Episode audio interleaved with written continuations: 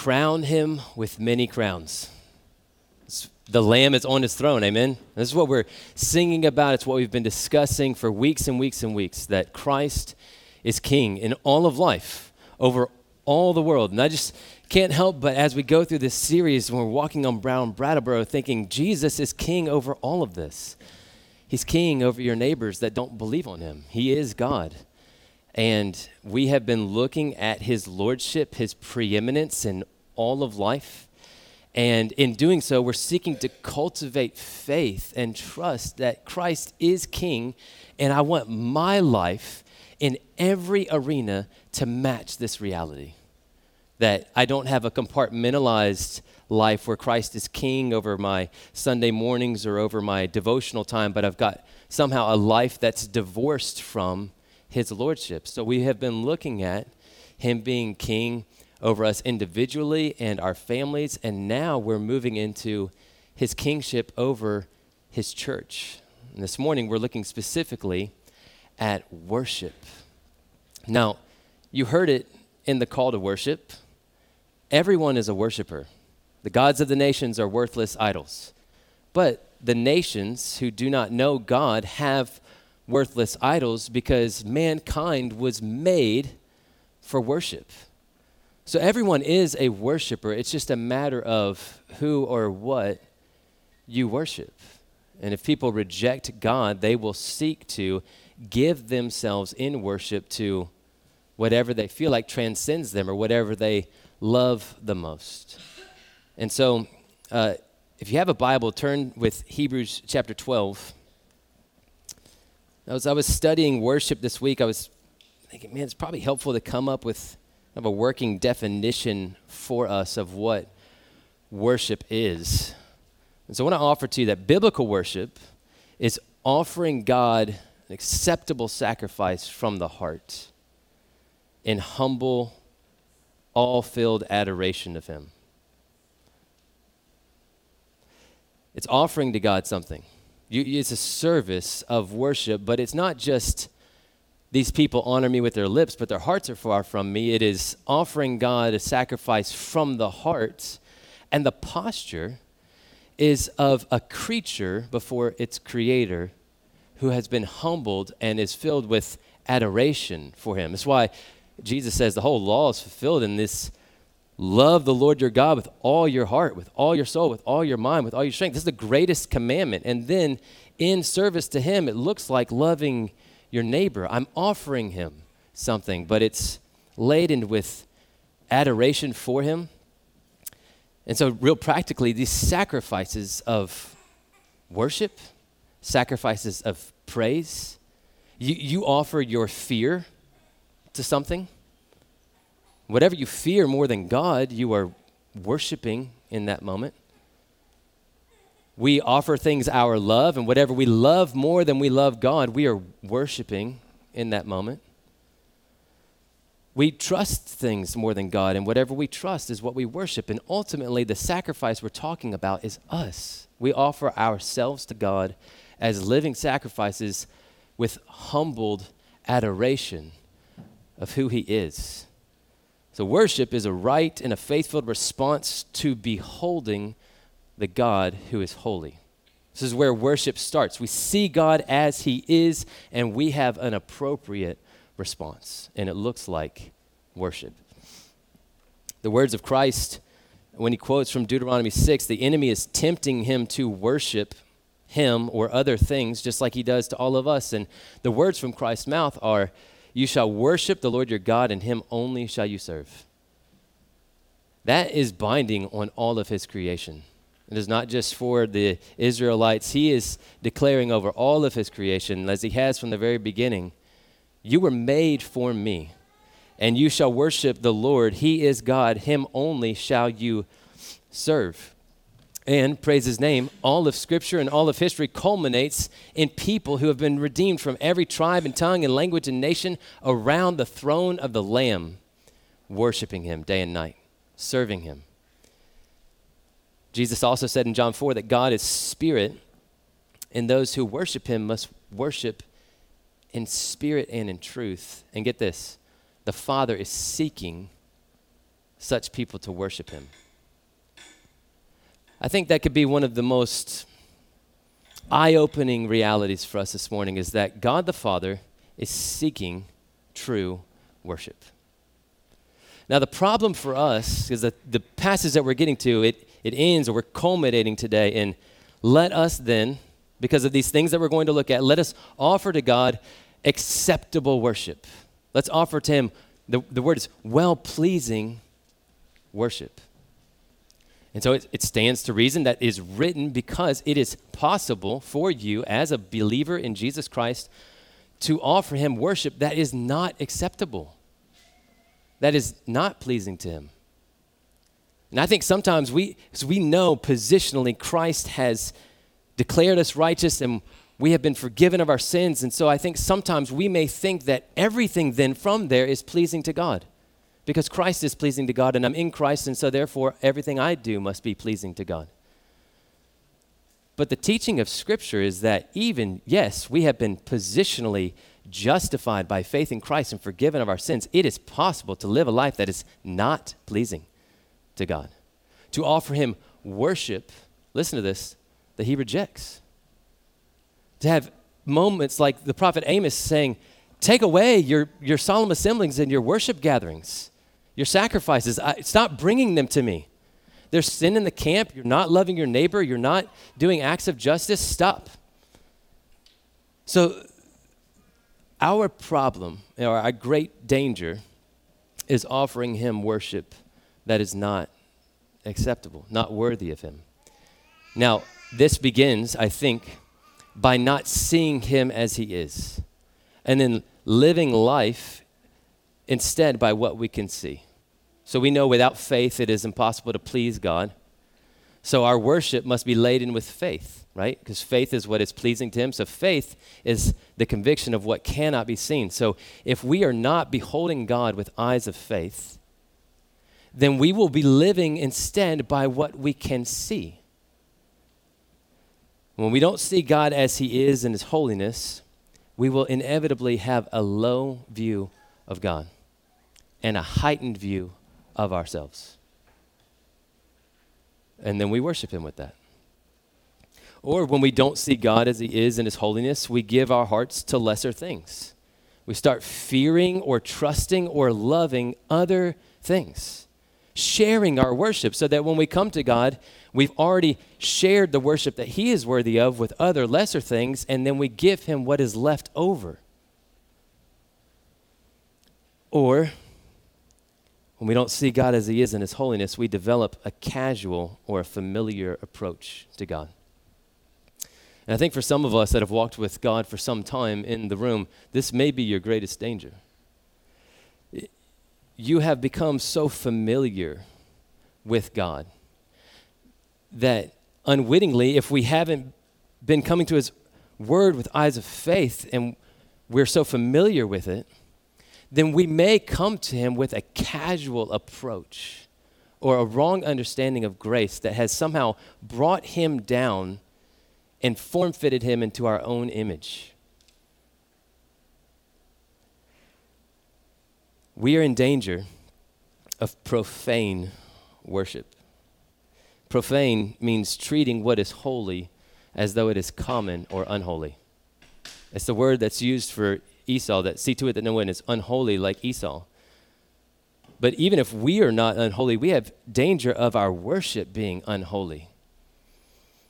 And there are stark instances in the Old Testament where certain individuals had an elevated view of themselves and a view of God that was not worthy of God. So you can think about Uzzah in 2 Samuel chapter 6 when the Ark of the Covenant is stumbling and no one was allowed to touch the Ark except for this specific sect of the priest, Levitical priesthood. And the oxen stumble and the ark falls, and Uzzah goes, Oh, I don't want it to touch the ground. And then God smites him. Because God is holy and Uzzah was not. The holiness of God is dangerous to what is not holy. You can see it again with Aaron's sons. They got struck dead for offering God fire that they had started instead of fire sent from heaven. God cares how we approach Him, how we worship Him. We come to Him as He has prescribed and he will not be worshiped by, by your own means, by your leftovers, by the, the concessions that we have made to, well, at least I'll give him this and he understands. And Aaron is told not to grieve. Moses says to Aaron in Leviticus chapter 10, verse 3 and 4, This is what the Lord has said Among those who are near me, I will be sanctified, and before all the people, I will be glorified. And Aaron held his peace. This is what God is saying I will be regarded as holy by those that draw near me. And so that's our main focus today as we go to Hebrews is that God is holy and he alone is worthy of our worship. And so let's pray and ask this holy God to speak to our hearts and help us to offer him acceptable worship. Father, you are the only holy God.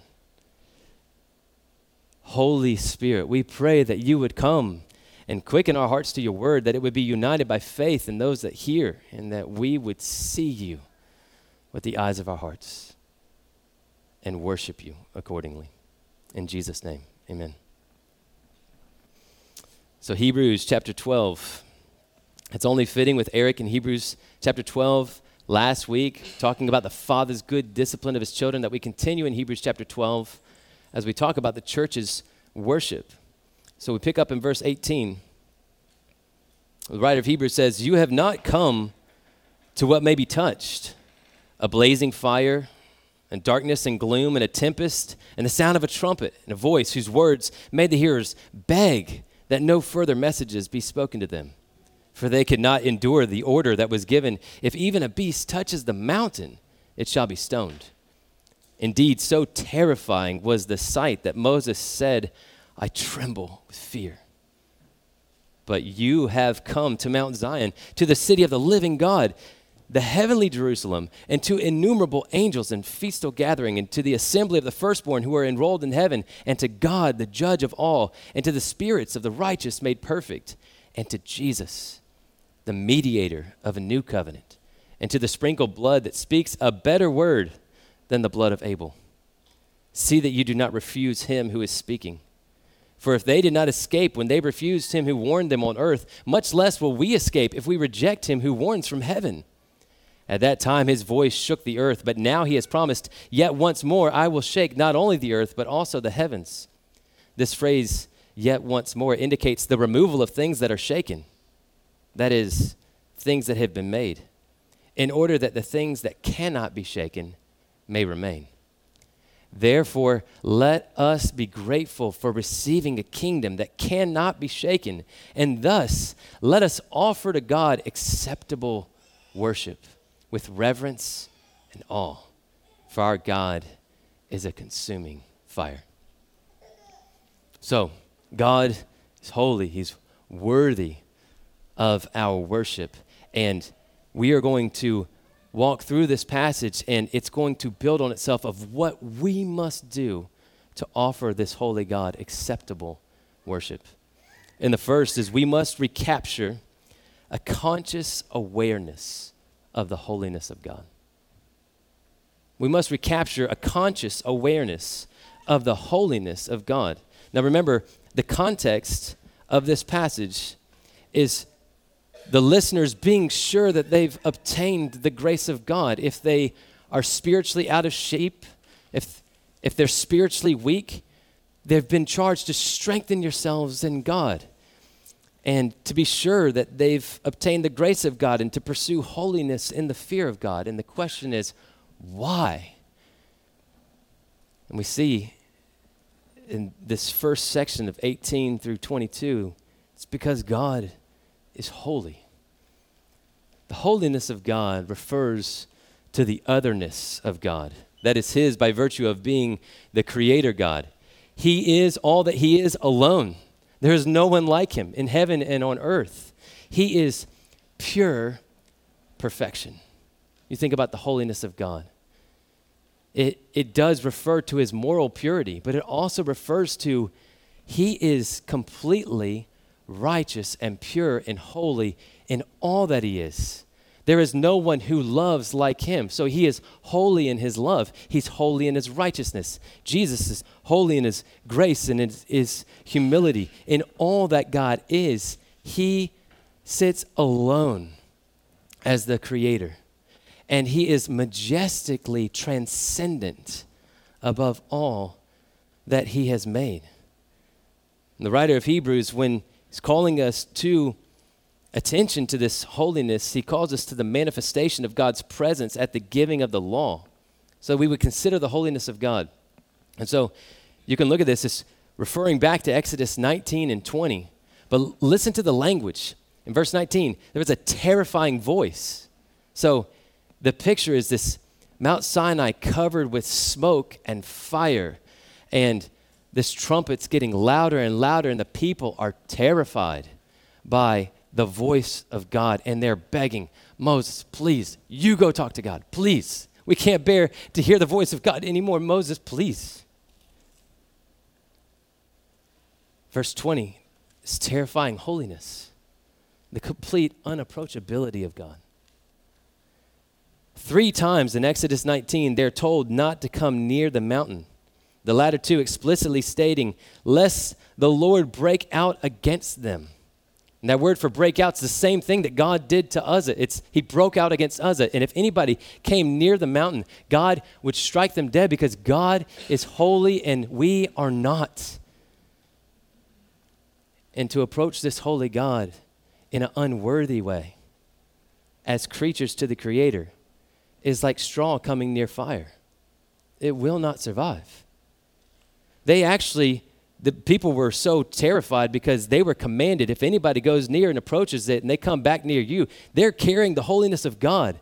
And they would treat it like the Pharisees would treat a leper. And they were to stone that person with rocks or shoot him with an arrow just so that they wouldn't come near the people because they would. Con- everybody who touched the holiness of God in an unworthy way had to be put to death. And it terrified the people. Even if a beast, even if an animal got near the mountain, they had to be put to death. So there's a terrifying voice, terrifying unapproachability, and verse 21 says terrifying sight of God. Moses, so terrifying was the sight. Now you listen to this, and it sounds like well, I've, I think of more fearful expressions than I tremble with fear. Like Moses was so terrified that he says, I tremble with fear. But this language for trembling with fear is the other place that it is referenced is when Peter sees Jesus transfigured. And he's so scared, out of his wits, is what it means. He starts, Jesus, oh, we'll start building booths for all you guys. And the voice comes from heaven and says, This is my son. Listen to him. So, this language is Moses was scared out of his mind.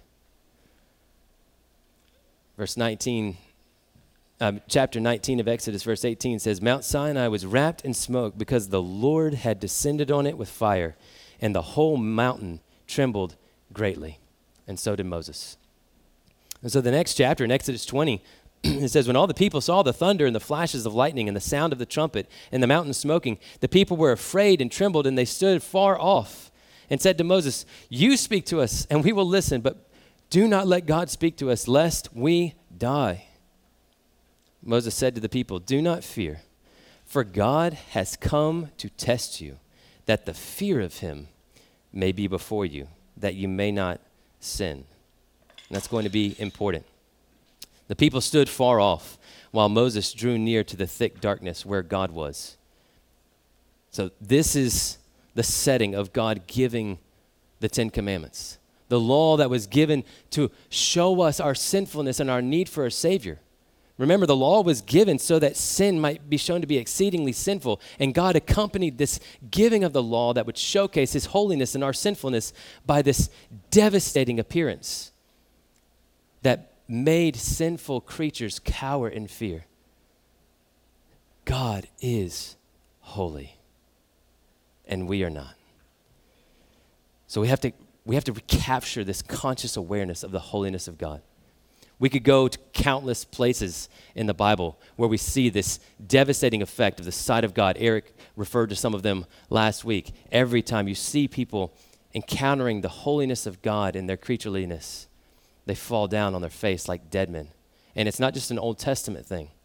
See, Jesus, the resurrected Christ, showing up to Paul on the road to Damascus, he's blinded and put on his face.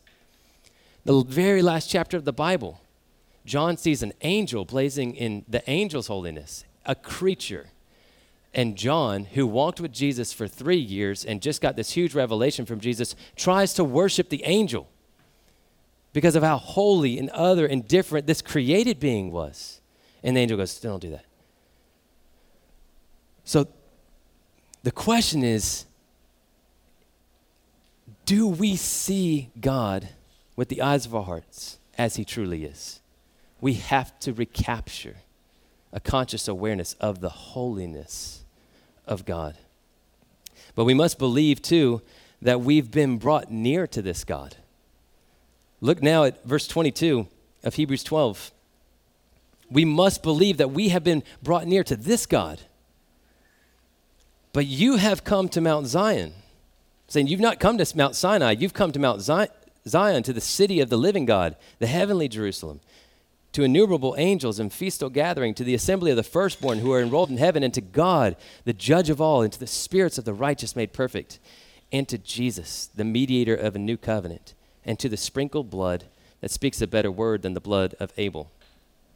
Now, at first reading, you might think that this tapers down our fear of God. Because they came to Mount Sinai and it was all dark clouds and smoke and it was scary. But now we've come to Mount Zion. It's just like light and happy, and Jesus has forgiven you. And so it's just not as fearful, it's not as awesome. But the writer of Hebrews is actually making the exact opposite point. This is not less fearsome or less awesome, but more so. It is more glorious and more transcendently majestic than Sinai. The way that Paul writes about this in 2 Corinthians chapter 3 in verse 9 through 11. Paul says, if there was glory in the ministry of condemnation, that's the ministry of the law. The law came to condemn us in our sins so that we would find out we needed a Savior right? Lead us to Christ. So if there was glory in the ministry of condemnation, the ministry of righteousness must far exceed it in glory. Indeed, in this case, what once had glory has come to have no glory at all because of the glory that surpasses it. For if what was being brought to an end came with glory, much more will what is permanent have glory. So, translation and what the writer of Hebrews and Paul agreeing are saying, this is so much more glorious, it makes that look like there was no glory at all. The, the sight that was so terrifying that made Moses tremble out of his mind, the voice that made them plead that God not speak to him, we're talking about something way more glorious and weighty to put us on our face. The weight of glory at the giving of the law terrified the people, but we have come to something infinitely more glorious. We've not come to the law, but to grace. This is infinitely more weighty than even the law. You've not come to God's temporary presence on a mountain that was unapproachable, but you have, listen to this, right now, come to Zion. This will put you in the fear of God. Right now, he says, You have come and you are with Christ in the heavenly places in Zion. You live your life in the company of angels. You live your life in the witness of the church made perfect through all the ages. It's the cloud of witnesses right there with you in the heavenly places. We live in the presence of the church, and he says, You have come not only to the, these innumerable angels and to the spirits of the righteous who have been made perfect, but you have come to God, the judge of all, the one whose presence at the top of Sinai made the whole mountain earthquake and smoke, and people fled away. But you have been brought to him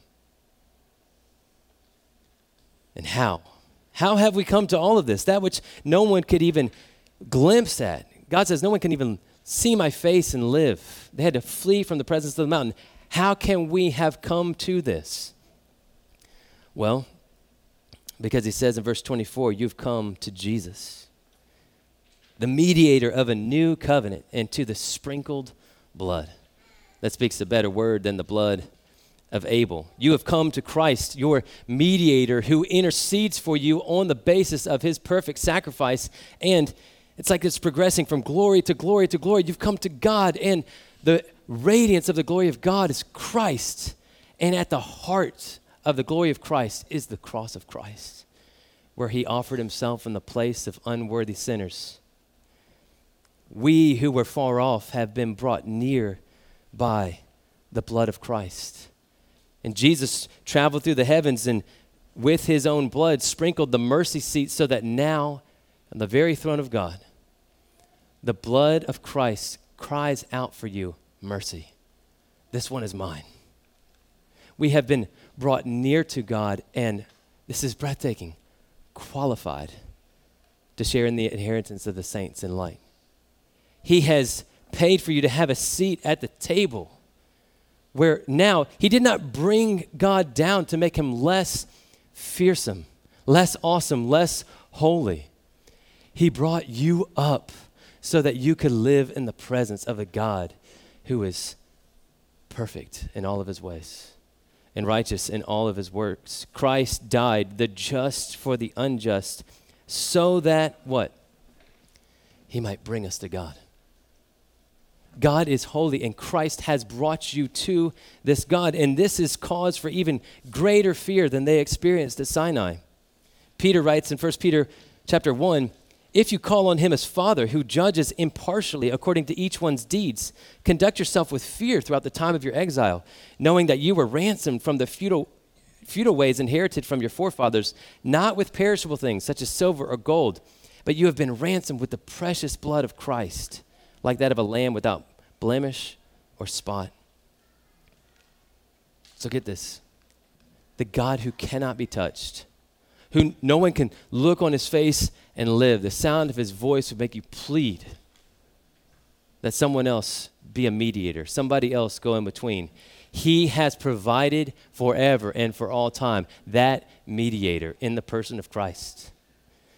And he offered this untouchable, holy God offered his holy Son in your place so that you might dwell with him in his presence and he might bring you near so that you are right now, Ephesians 2 says, seated with Christ in the heavenly places. Sinai had become a place where heaven touched earth, but now, if you're in Christ, your spirit becomes a place where heaven touches earth where you have been raised with him and now are seated with him at the heavenly places. We are there right now, even as we're here.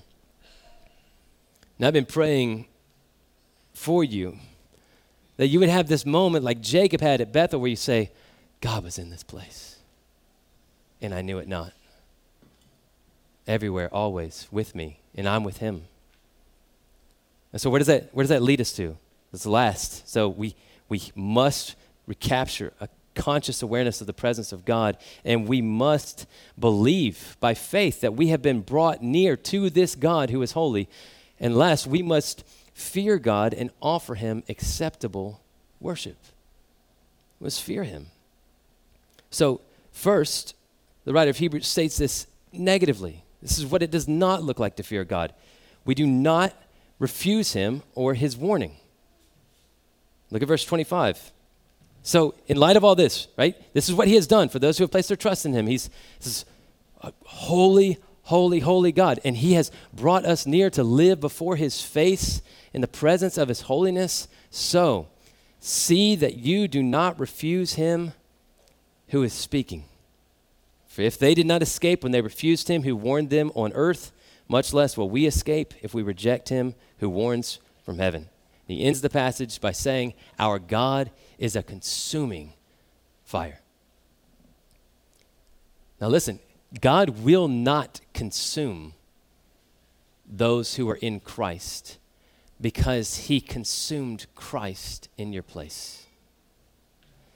So, everywhere Hebrews teaches about the perseverance of the saints and how those who have truly placed their trust in Christ have been given the Holy Spirit of God, and He puts in them a motor to pursue God and to seek God in His holiness. But these letters are written to assemblies of people who have gathered who all profess the name of Christ. And we know that in gatherings like this, often there are people who are truly followers of Christ, and there are those who profess Christ with their lips and attend church with their bodies, but their hearts are far from Him. They have yet to truly believe on Christ and surrender to Him in His Lordship. And so he writes, make sure that you are not one of these people who you're refusing him who is speaking. It may not look like you're refusing him who is speaking because your body is still going through all the motions, but in your heart, you are rejecting the warning of God who warns from heaven. And he says he's about to shake the universe so that whatever is not rooted and grounded in Christ by faith will be shaken. It will be consumed by the God who is a consuming fire. And so, what, what is this God speaking? Yes, in the, in the following verses, he says, Look, I'm about to shake the heavens. That's a warning. He's speaking that. I am about to shake everything. We know that he's going to set the fire to each man's works. Gold, silver, precious stone will stay in the fire, but everything that is shakable, everything that is burnable, is going to be consumed. And so, be careful how you build. But he has also been emphasizing throughout the book of Hebrews how God is speaking, how God is warning these listeners. So listen, just in the book of Hebrews, Hebrews chapter 3. Take care, brothers, lest there be in any of you an evil, unbelieving heart, leading you to fall away from the living God. But exhort one another every day, as long as it is called today, that none of you may be hardened by the deceitfulness of sin. For we have come to share in Christ if indeed we hold our original confidence firm to the end. That's Hebrews 3 12 through 14. Listen, this is what he's saying. Not you can lose your salvation. He's, saying those who have claimed Christ and have followed him by faith will hold fast their faith and their confidence in Christ to the end. They will be kept by the power of Almighty God. Of all that the Father gives to Christ, he loses not one of them. But he uses his word and his conviction of his Holy Spirit to call us to himself, and he uses the negative of what believers do not do to cause believers to run from that right? If if those who profess Christ in name only fall away from the living God, he's saying, don't do that. Hold fast your original confidence firm to the end. Make sure that none of you are being hardened by the deceitfulness of sin. Sin is lying to you. And we need brothers and sisters in our life that are helping us and encouraging us and exhorting us. This is a call to community, if I've ever heard one. Every day as long as it's still called a day. Make sure that you're surrounded by believers that are saying, Let's go, he's worthy. Let's hold fast to our original confidence. Let's make sure there's not in any of us an evil, unbelieving heart. Let's all together go pursue holiness in the fear of God because that is what believers do. And everybody else falls away. Hebrews 2 3, how shall we escape if we neglect such a great salvation? Or in this passage right before our text, Hebrews 12, 12 through 7, well, I'll go through 14. Therefore, lift your drooping hands and strengthen your weak knees. That's what believers do. Make straight paths for your feet so that what is lame may not be put out of joint, but rather be healed. Strive for peace with everyone and for the holiness without which no one will see the Lord.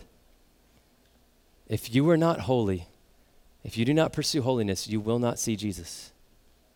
But everyone who has placed their trust in Christ pursues holiness in the fear of God. Do you have seasons where you're not pursuing holiness? Yes. But the Father disciplines you. And it's for discipline that you must endure so that you can obtain the promises.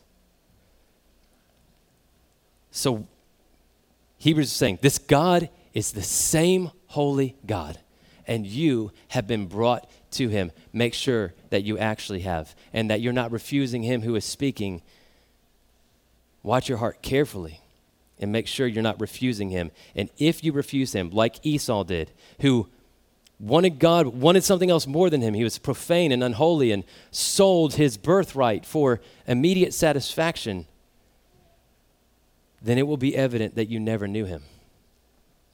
And so this is that's the negative. See that you do not refuse him who is speaking. We're still talking about we must fear God and offer him acceptable worship. So that looks like not refusing him who is speaking. We go to his word, we listen to his word, we pursue holiness and the fear of God. So instead of refusing him, this is our, our last bit. We live before him with gratitude, reverence, and awe. We live before him lives of worship with gratitude and reverence and awe. Instead of refusing his voice, we hear him, and with the eyes of our heart, we come here and we see him.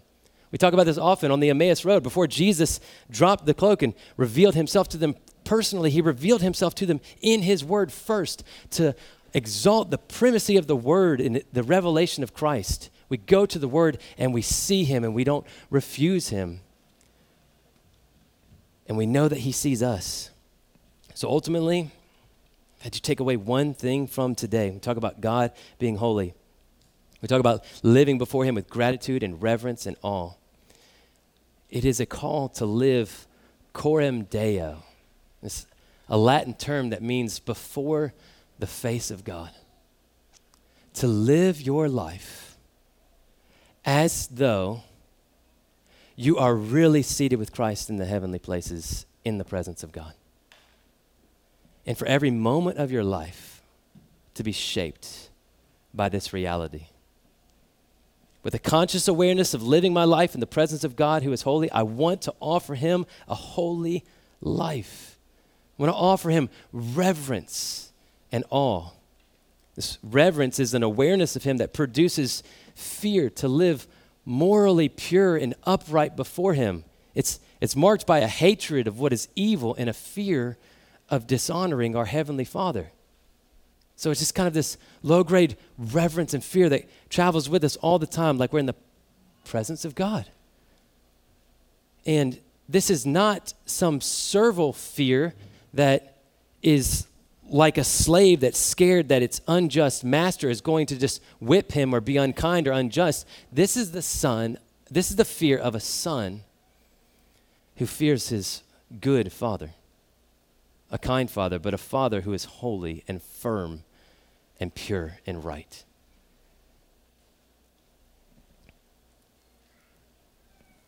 I think 2 Corinthians chapter 7 verse 1 gets at the heart of this reverence because we're talking about a God who is holy and kind and he's promised us to be with us as we are sanctified and he dwells with us. And so Paul writes them since we have these promises of God dwelling with his sanctified people, beloved, so don't miss that.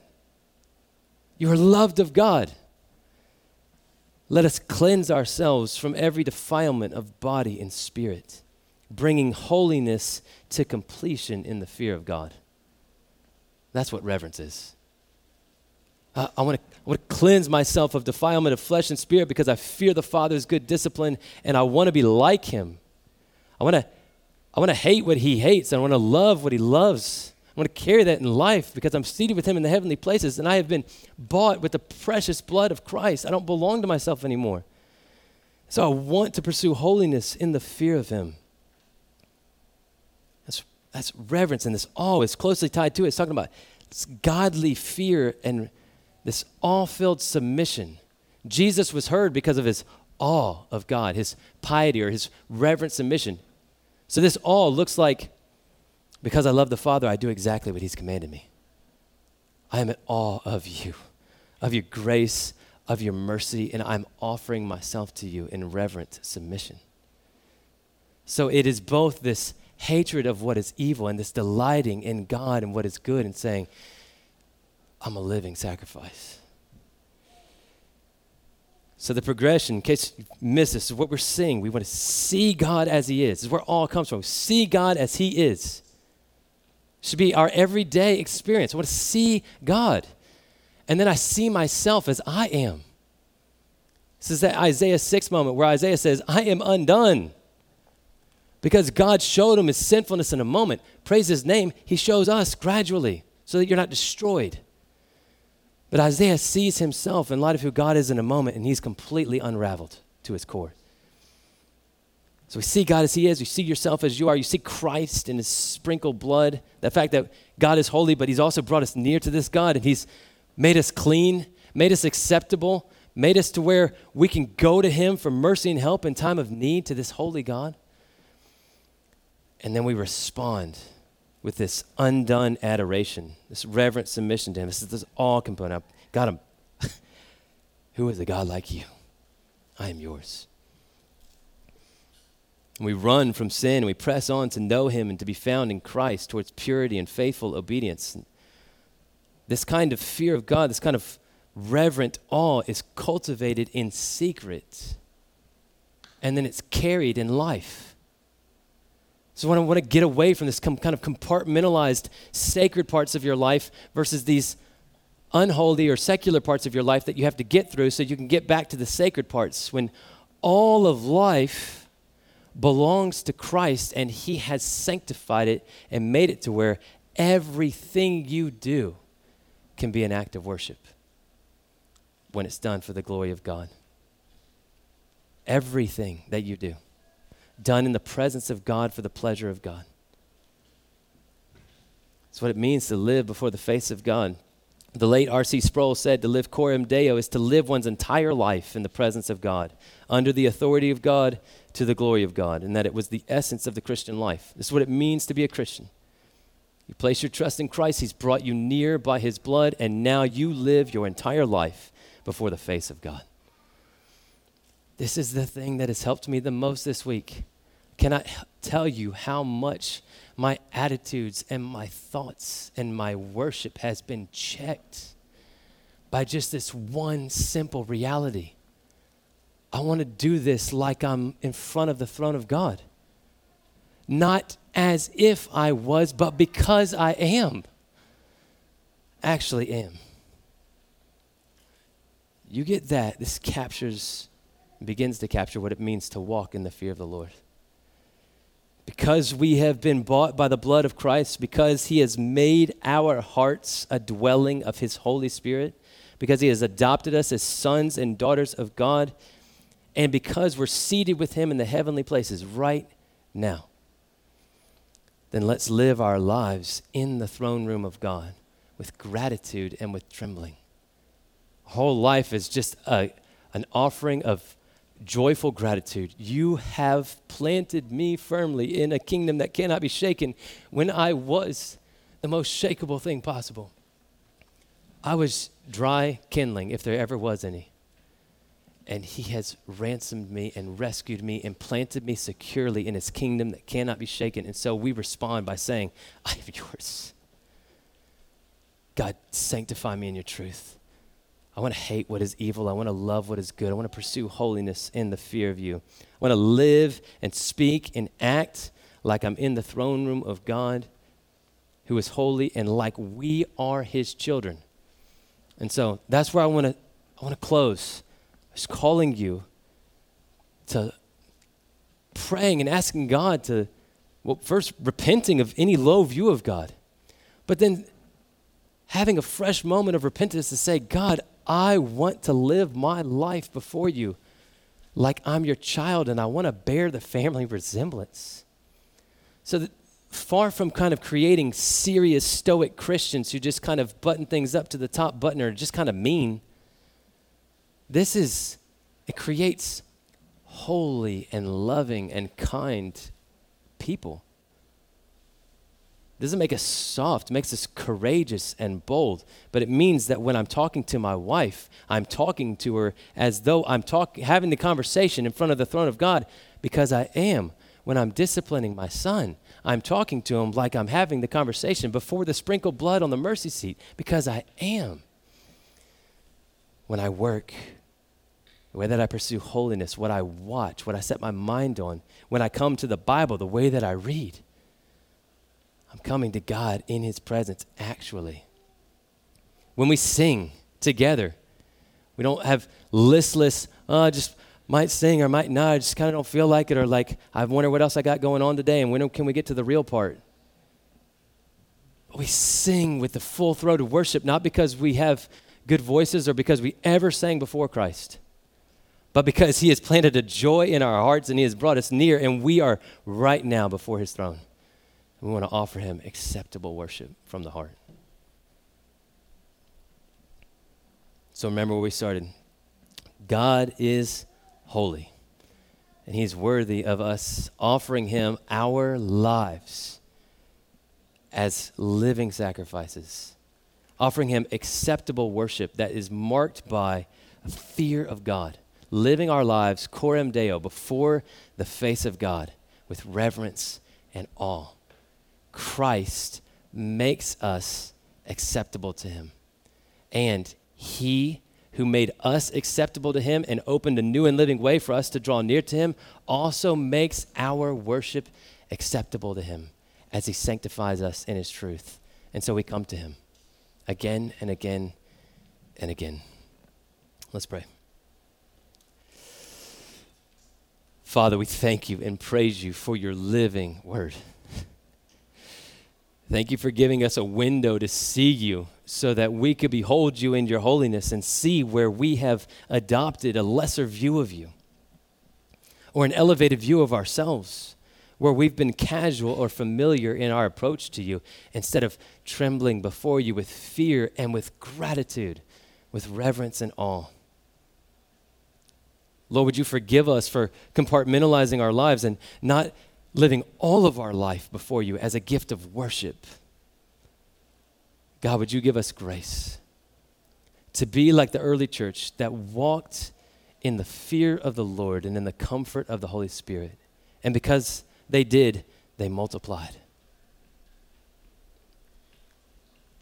Lord, the cry of my heart is that you would give us grace to see you every day, to live our lives in awe of you and to see ourselves as we truly are, and that our lives would revolve around seeing you who are unseen and not by living according to the circumstances and the task taskless and the things that we can see. Oh God, would you forgive us? Would you please purify us, a people, for your own possession? And let us live before you as living sacrifices, holy and acceptable to you, our spiritual worship. In Jesus' name, amen.